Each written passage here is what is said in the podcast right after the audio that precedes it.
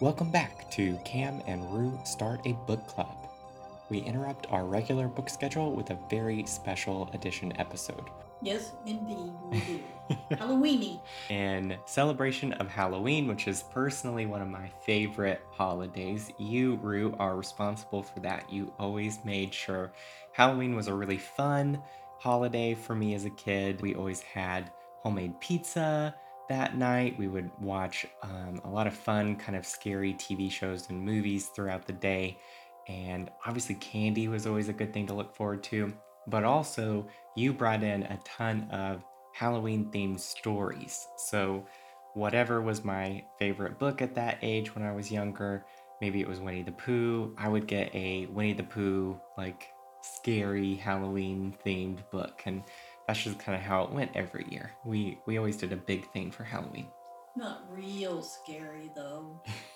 just kind of lightweight scary. Mm, well, it depended on how much involvement Joseph, my older brother, had. Yeah, you like goosebumps.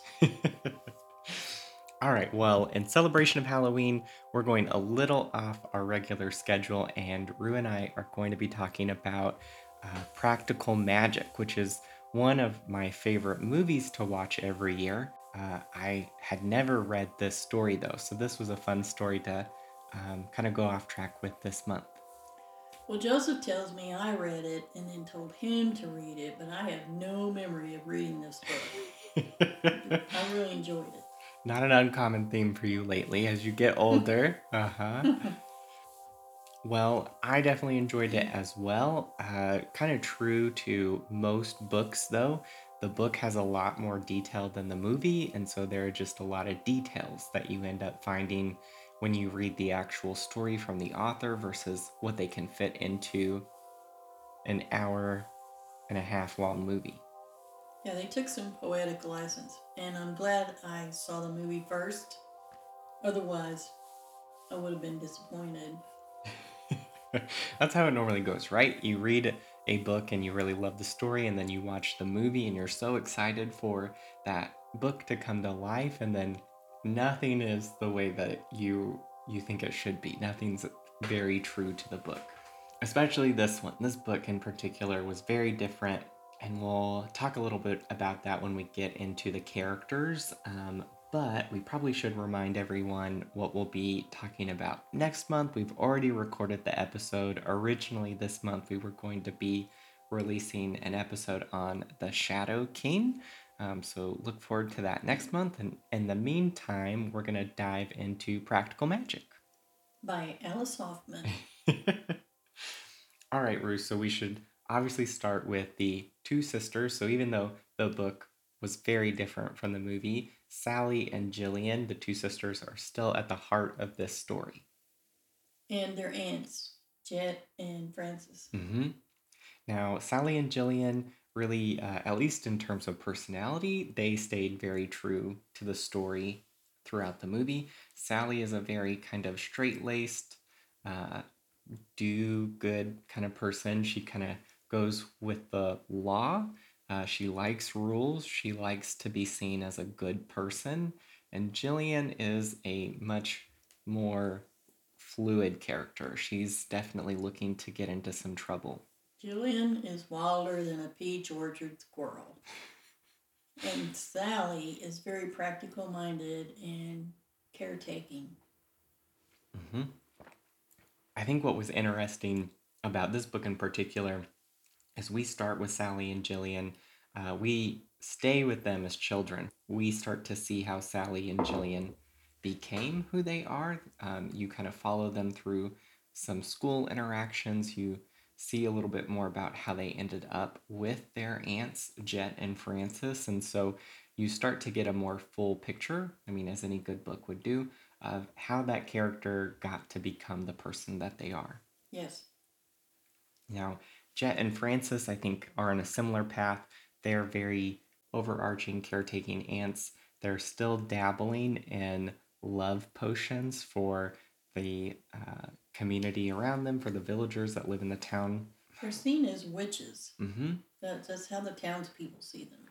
That's how their whole family is seen, the Owens family. So they're still witches through in this book. Um, but I think Jet and Frances, just like they do in the movie, they stand as very large figures in Sally and Jillian's lives.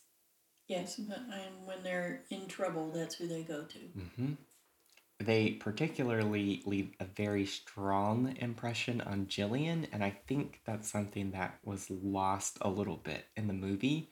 I remember every time we watch it, you're kind of like, Jillian, why would you leave? I, I mean, I think there's some of that wanting to get out of your small town and experience something different. I think everybody feels that component to life. I felt that when I moved away from our hometown in Arkansas for St. Louis. Um, but it in the book you get a lot more understanding about how Jillian feels like she will never measure up to what Jet and Frances want her to be.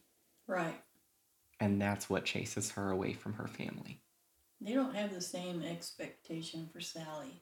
No, I think that's that's another component of just sibling relationships, right? And hmm no matter how well intentioned your family can be, um, siblings, even though they can be raised in the same circumstances and by the same people, they can feel very different expectations. And we see that most commonly in uh, brothers and sisters, that sisters have different responsibilities and expectations placed on them than their brothers.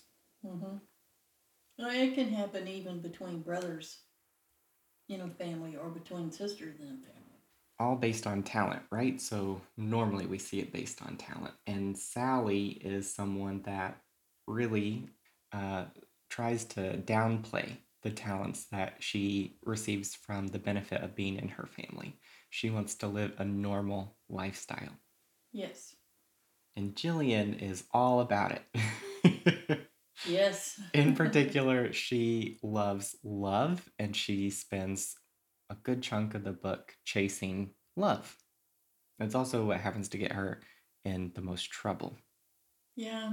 I don't know if it's love or lust, but she goes after it.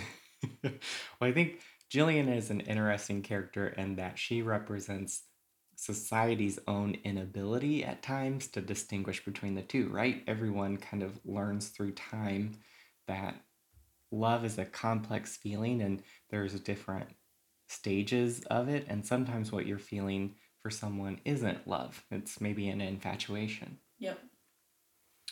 Uh, we still also have Sally's two daughters, and throughout the book, you really see the two girls, Antonia and Kylie, grow up. Kylie is just about to turn 13 in the book. hmm And she's the youngest. hmm So we're with these characters for several decades, hmm from Sally and Jillian being little girls to Sally's own little girls growing up. Yes. Uh, we also still have Jimmy. He remains a persistent problem in both the book and the movie. Yeah, he was horrible. He Yeah. was abusive. He was murderous. He was horrible. Yeah, I think his character was a lot more insidious in this book. Um, so, those familiar with the movie will remember him for being a pretty violent and inconsiderate misogynist. Uh, Mhm. and he's still that way in this book, probably worse though. He's worse because he's dealing drugs that kill people and he knows it and he Mhm. doesn't care. Something I thought was really interesting about Jimmy in the book versus the movie um, is his death. So in the movie, we see his death take place. In the book, uh, at the point that we see Jimmy enter, he's already dead. hmm So at that point in the book, Jillian's coming to Sally for help, uh, but we don't really see how she got into that position. We see her describe it. Uh, we kind of go through Sally's own narrative of what she thinks probably happened and how Jillian got there. Um, but Jimmy's already dead by the time we meet him. Yep. Uh, let's see. And I still don't like him. well, you know, Rue, Jimmy's are um, Problematic. frequently problematic. True to nature. Um, let's see. I think before we dive into some themes, I do think we spend a large amount of the book in Sally's narrative. Yes. So Sally is still a very prominent figure in this novel. It's easy to see why Sally is chosen as the central figure for the movie. I have more sympathy for Jillian in the book than I did in the movie. Right, because I think you have more time to kind of understand how Jillian gets into the situations that she gets into. Mm-hmm. Mm-hmm. And then there's Gary, the detective. Mm-hmm. So Gary is still in the book as well, and I was not quite sure. I have to tell you, Rue, uh, as I'm reading the the book, I'm spending a lot of time going, "This is not like the movie at all." Oh my gosh! And you know, you kind of expect some of that when you go into a book after watching a movie so many times and you've really gone through that plot so much and so you kind of think well how different could it really be and i mean you know it's going to be different but um, i think by the time gary entered into the story i really wasn't expecting him i was kind of like well everything is out the everything is super different I still really like both. I like the book and the movie. mm-hmm. I enjoyed both. Agreed.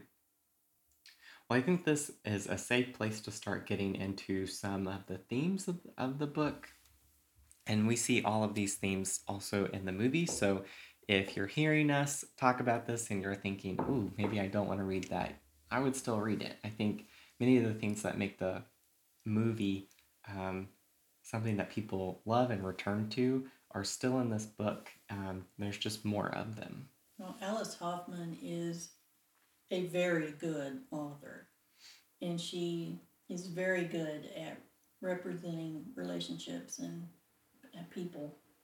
Yeah, and I think those are two things that are at the center of the book itself. So, two themes that really stand out in this story are sisterhood. There's the immediate sisterhood of Sally and Jillian, and then we have that mirrored by their own aunts, Jet and Frances, but then also Sally's daughters, Antonia and Kylie. Mm-hmm. Yeah, sisterhood's prominent. And I think there's that direct sisterhood that, like, you're my sister, but there's also an Owens women sisterhood. Mm-hmm. Um, I think when we start thinking about what Alice Hoffman may mean when she titles the book Practical Magic and how that could, for me, I've always taken that title to mean everyday magic, the magic that is around you, um, that we kind of take for granted. Just the energy that we put into the world, the energy that people give us, and the power of the relationships that we have. I think sometimes as you're reading these paragraphs, you do see Alice Hoffman build sympathy between characters, not familial characters, but there is a sisterhood between the women in her book. There are points in the book where Sally or Kylie are thinking about one of their neighbors Mm-hmm. that will come uh, across them either at their home or just grocery shopping, and you see that female to female empathy and sympathy as they start to kind of wonder about that person's uh, life and how they got there and how they're feeling. Uh, I think that comes through in particular with a storyline that we do see in the movie, and it comes from the two aunts, Jet and Frances. They're still dabbling, like we said, in love potions and making people fall in love. And there is a, a pharmacy. Pharmacy. employee that um, sees the aunts and regrets that, regrets seeing the aunts for that love request, and it drives her insane. And so you see Sally and Jillian think about and refer to that woman many times throughout the book. So that's what I mean by sisterhood. I think Alice Hoffman uses her narrative here to talk about the greater sisterhood of just women. Mm-hmm. Well, you shouldn't force relationships like that. That doesn't work out well. And they tried to tell her, but she wouldn't listen. She had to have it. Well, I think that is definitely a, the message, the takeaway from that part of this the story is that love is love, and you kind of have to accept it the way that it is. Um, if if the love isn't working for you, if it's not a good love for you, you kind of have to let it go. Um, but changing love is not always an easy thing to do, and you may not like what you receive when you do force that love to change. Right. I, um, I think this takes us into another big theme, which is just social constructs. I think we kind of have to talk about that when we talk about witches in general. The Salem witch trials is kind of the backdrop, right, of any witch story, which is just women that are a little odd, a little eccentric, um, how quickly they can be cast out of everyday society, and that uh, prominent members can just turn their backs on them at the at a whim, you know. Um, and so we see that happen to Sally and Jillian, and yes, they are witches in this book. That doesn't make them bad. They're they're not terrorizing their neighborhood, but we do see from a very young age that they're um, there's a stigma uh, for their family name and the, the meaning of that. Yes. They're bullied. Mm-hmm. And so there's always this when you have, at least for me, whenever I'm reading these kinds of storylines that deal with witchcraft in general, there's that social construct of how quickly we can, as a society, turn our backs on anything different, anything strange, um, anything unexpected, and just push them out. Right. There have been times in history where people had hysteria, like mass hysteria, and killed people because they called them witches. So yeah, it can get out of hand. hmm. Well, I think that kind of goes back to the idea of practical magic and that some people just seem very lucky in life. And so if you focus on how we get into the Salem witch trials, there are some people that just have good luck. The timing is right for them. And I think how we get into situations like that is greed and jealousy, envy. We start to attribute, well, why did they have something that I want? Mm-hmm. And why can't I have it? Right. Or maybe they have an affinity with animals, or they know a lot about plants and can heal you or something like that. And then next thing you know, they're being called witches.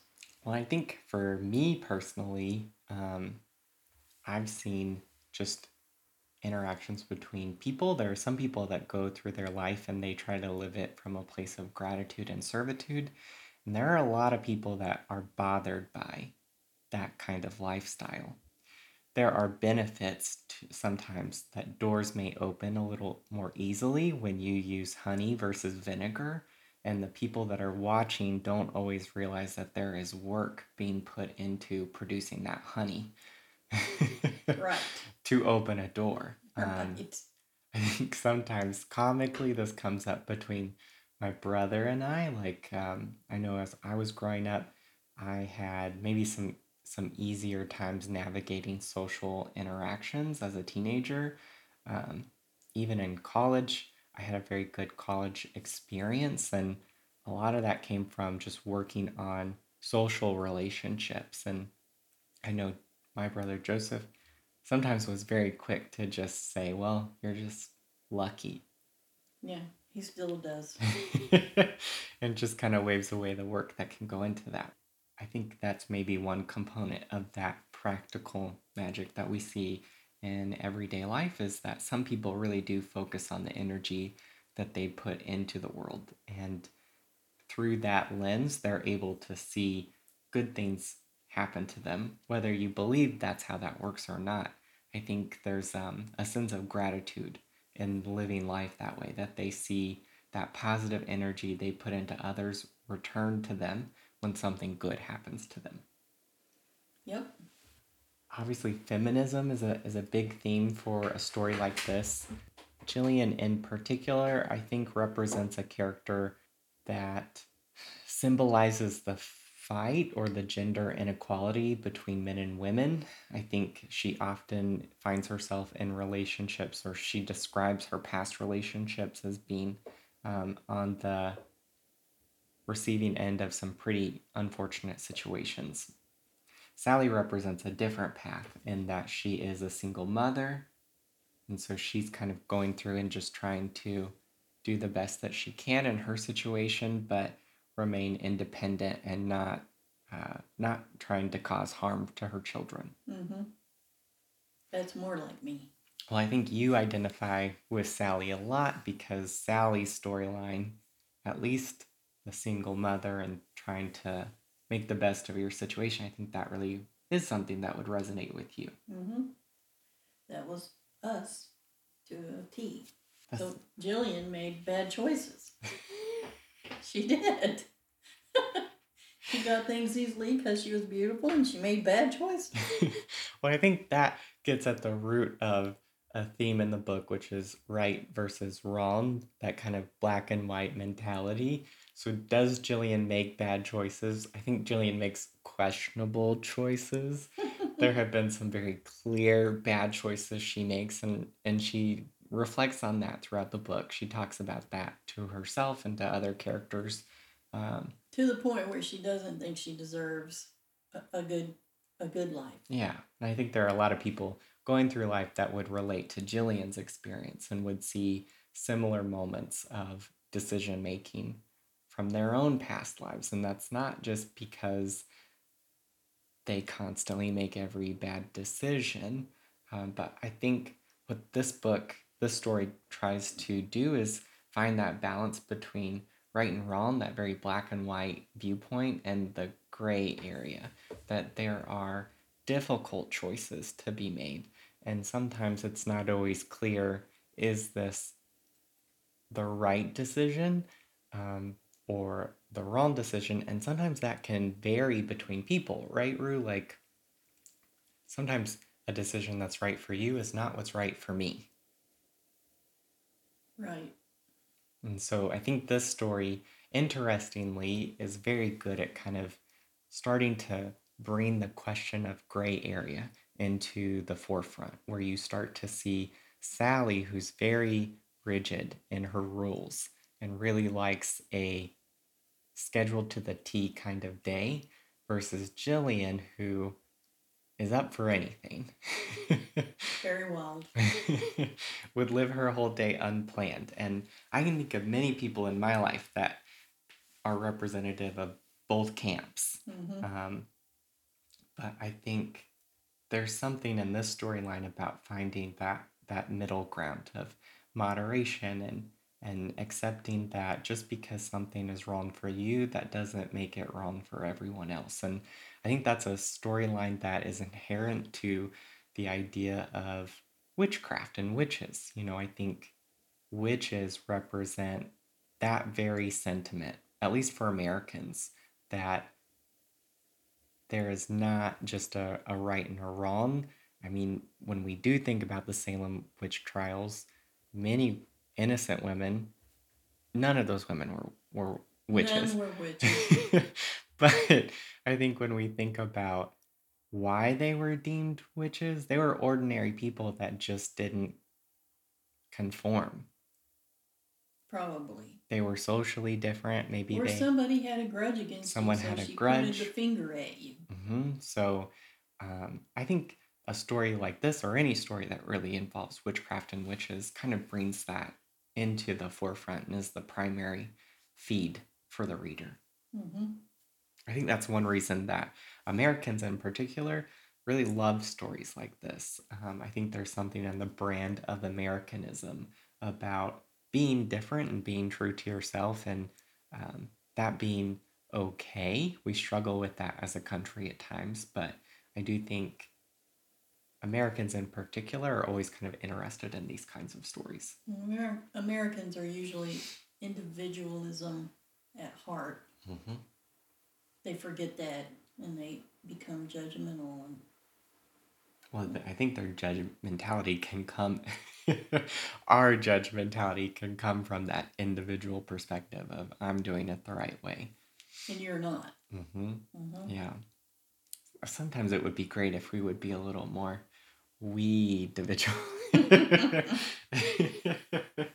but at the heart, I think what I'm trying to get at is just any story like this, and Practical Magic is a great story for this, is um, starting to make the reader think about the gray area of life and accepting people that maybe don't conform to just your your experience. Exactly. Mhm. I mean, you see that with Sally and Jillian.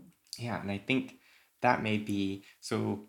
I will say I've never read a book by Alice Hoffman before. She, at least from what I remember hearing from other readers, uh, like you and my brother Joseph, is that she. I remember her being more of a romance novelist, or at least her stories involving a lot of romance. Her stories usually involve romance, but it's not like Harlequin or something. The first book I read by her was Turtle Moon, and I loved it. There's mystery in it, and as well as romance, not Mm. just romance.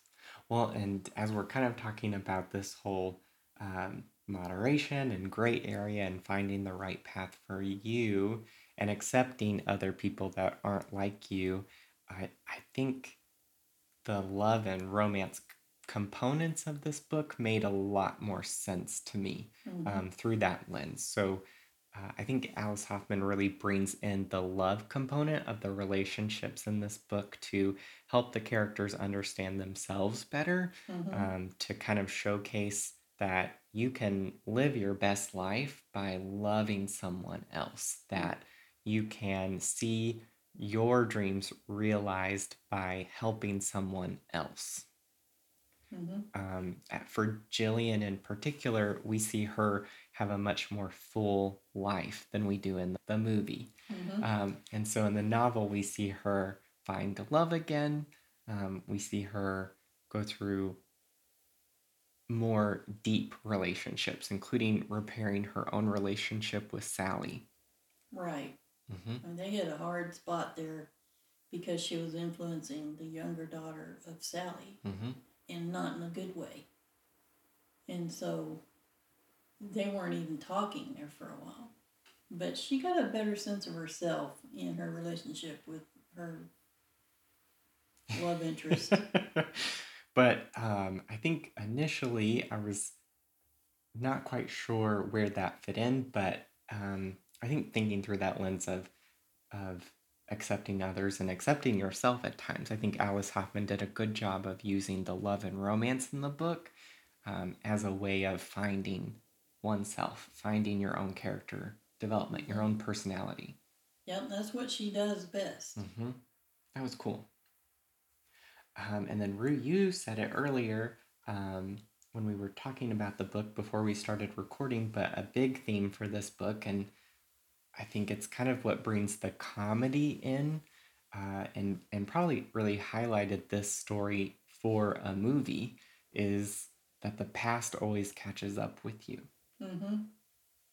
Yeah, the the curse started long ago, and in fact, there are other books, prequel and sequel, that brings out the full story of the Owens family. hmm Well, and Jimmy in himself is a curse Yep. on their family, and he is a big representative of Jillian's past, literally coming back to her. Um, Well, the curse was if the Owens woman falls in love, then that man will die. There's a death beetle that scurries around and makes noise, and, and then he dies. And that happened to Sally's husband, and I hadn't just thought of it until just now, but poor old Jimmy died. I don't remember saying anything about a beetle, but he died. mhm, mhm. Um, yeah, I think I think that we we do see Alice bring a lot more comedy into the book through the situations like that, where the characters like Sally, who can be very just kind of straight faced and straight laced and kind of to the point. Um, there are just moments in the book where she's kind of like, really, like this again.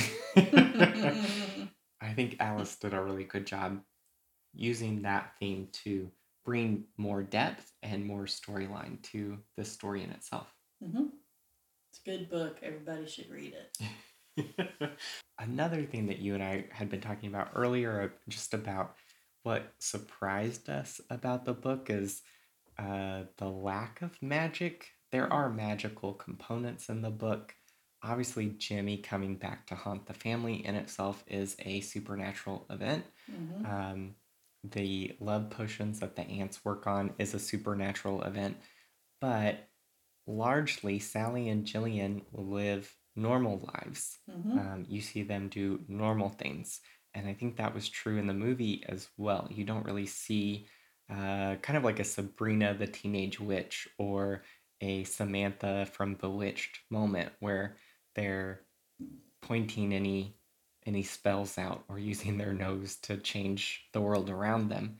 Um, you largely see them focus on the intent that they start their day with. And Gillian, I think, is a really good example of that. When she's going through some really rough moments, she knows she's going to have a bad day because she's making it a bad day. um, or she's waking up late. She didn't set an alarm, or she really focuses on sleep being a, a mood boost for her.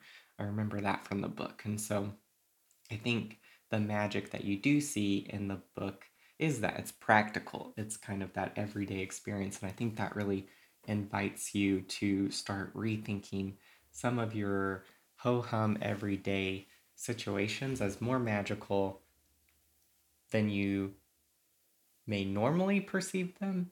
Um, I don't know. I think there's something about that being bringing gratitude into the everyday, mm-hmm. um, mm-hmm. not getting stuck in a rut and focusing more on the world around you. And nature is a big part of that. I think these characters are always in nature, talking about nature, thinking about nature. And nature is kind of more of the magical element in both the book and the movie. Mm-hmm. And then when it becomes evident they're being haunted, they have to call the aunts for help. Mm-hmm. And part of part part of that is a frog brings in his ring, Jimmy's ring, into the house, and the detective sees it. Mm-hmm. So Gillian thinks she's got him fooled. Sally knows he's not fooled, and then he sees the ring. Mm-hmm. So he's disappointed. He's he feels like Sally should tell him the truth or something. But anyway, that's when they realize they need help. When they figure out they're being haunted, and the aunts come to save the day. That scene in particular is one that varies greatly from the movie. I highly encourage you to read the book. That alone was um, a much more interesting. I think they they did a good job um, putting this book into a movie, but there are some scenes that were just a, a lot more thought through, um, and you get a lot more backstory on, and it just makes those so much more interesting. Mm-hmm. Particularly how they relate to the character development and what makes the character who they are, mm-hmm. which helps you kind of relate better to them as well. What's odd is Sally and Gillian both have a love interest at the end, and you don't hear anything else about the curse, so those guys may die too. you don't know. I don't know. I thought the curse was a lot less prominent in the book. I thought they they put more emphasis on that in the movie. Mm-hmm. Um, you definitely still have the Death Beetle, and there's mention of the Owens curse, but it didn't necessarily, to me, feel like in the book they were that worried about any potential love. It felt more like the right love will survive, and I think that was more of a metaphor that untrue love dies because it's not true. Like uh, forced love, the wrong love, is not something that can exist for very long. Well, Sally really loved Michael, and he died. but did Michael really love Sally? Well, I think so. But the teenagers ran over him. Those teenagers are a problem. Right. Well, I mean, the teenagers here in real life are just harassing you on the street already, huh? nope. you sound like an old lady, bro. Because I am. You're like, oh, those darn teenagers. those whippersnappers, those mm-hmm. youths. anyway, great book. I enjoyed it. I will say, definitely a good read. I would highly recommend it. This was a fun read just to read for October um, even though it isn't kind of your more straightforward, here's some magic for you kind of storyline. It's a lot more practical magic, as the title suggests, and uh, but it still had some spooky elements, and it was it's just something different from our normal kind of reads. I think you and I read a lot more kind of true to life, typical everyday kind of stories. And so it's nice to go to something a little supernatural and spooky, especially for October. Yeah, but we're not into horror books. Well, what do you think was the spookiest element of this book? Hmm. Him sitting in the yard and Kylie seeing him out there. That really scared her. I think Kylie is not a character we've talked a lot. We haven't talked much about Antonia or Kylie um, for, for for a particular reason. They have a much more developed storyline, and we definitely don't want to ruin that for you. Um, but there is a point in the book that was very eerie um, that dealt with Kylie. It stands out to me um, where she was being um, chased. Do you remember this? Yeah, she and Antonia didn't really get along. And that's what you had with an older and a younger sister. The older sister is too beautiful and everything comes easily to her, just like it did with Gillian. But she's really mean to Kylie. Mm-hmm. And she's hard on her self image too. And I don't understand why Sally put up with that, but still. When Kylie is being chased and she runs to her sister, then her sister changes. But I think she fell in love too. And that changed her to begin with. And then when Kylie came in visibly upset from having been chased and almost attacked, then that really made a difference in their relationship. I thought what was interesting about that narrative, I think that really, that part of the book really highlights the sisterhood component because Antonia really starts to ask Kylie questions about the assault Mm-hmm. um, that to me suggested she'd had similar experiences. She was kind of asking, Did this happen? Did that happen? You know, and I think that's something that female readers could relate to that they've been in their own situations that have gotten tough um, and violent um, and could have gone the wrong way if they hadn't been quick on their feet. And she was only 13 when Mhm. these two men were chasing her. hmm Well, I think another reason that sticks out to me as very spooky and eerie was I felt like that was related to Jimmy. That was part of Jimmy's hunt. Remember, she had just found his ring. So Kylie was the first person to find Jimmy's ring, hmm and they spoke like Jimmy did. They were using violent words, they were cursing, they were drunk like Jimmy, hmm and she had the ring with her, didn't she? I, No, she left it there. She the left it there. she had handled it. and it was right when she was leaving. hmm I really thought that was just part of his haunting of that family. Well, his haunting made lots of things go badly. Mhm. hmm That's that's one that sticks out to me as kind of spooky, and I think what this book does well is kind of your. It's hard to see where the magic ends and begins, hmm and there are a lot of components in this book that are representative of real life, and I think that's kind of why readers and movie watchers like this story. It was really good. Well, Alice Hoffman is a new author for me. I haven't read anything else by her, but I thought I thought it was very well written, and she mm-hmm. deals with a lot of really heavy, complex themes and finds a way to interweave them in a natural way. Yep. I've read several of her books, and she she's true to form in every book. I just love her writing. Well, and I really appreciated the way that she focused on nature as being the magical, powerful element throughout the book. Um, I think that is a very powerful element in our lives today. Um, and I think that just made it, I don't know, it brought some more realism into the book. It kind of takes the, I don't know, stories like Bewitched or Sabrina the Teenage Witch are fun, um, but they're kind of kooky. You know, you're kind of Yeah. like, ah, that's just, you know, it's just so. Okay, a ghost haunting, not. That's not that's not fun. not fun and kooky, but um, I don't know. I think there's something in the way that she handled magic that made it a lot more uh, digestible, relatable, and I just appreciated the, the use of nature throughout the book. hmm hmm I did too.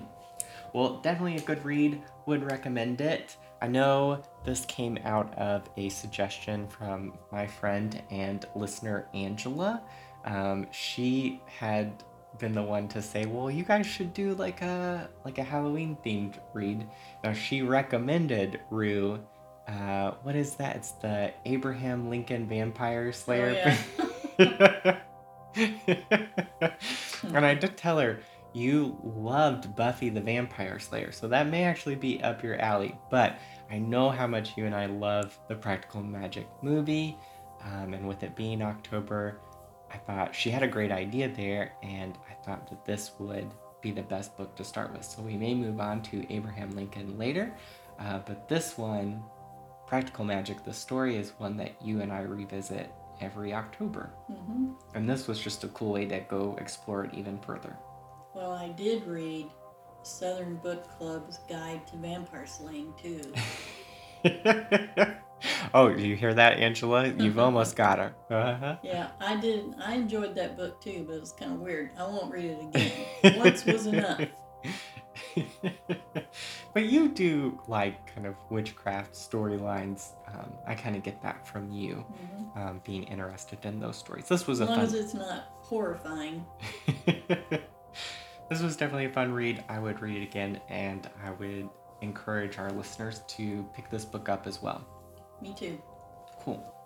All right, Rue. Well, we had better get on to making some popcorn and starting up the movie. hmm I hope everyone has a happy and safe Halloween. It's been a tough couple of pandemic driven years, so hopefully you can find some time to have some fun with your own family, um, no matter what way you celebrate Halloween. Happy Halloween.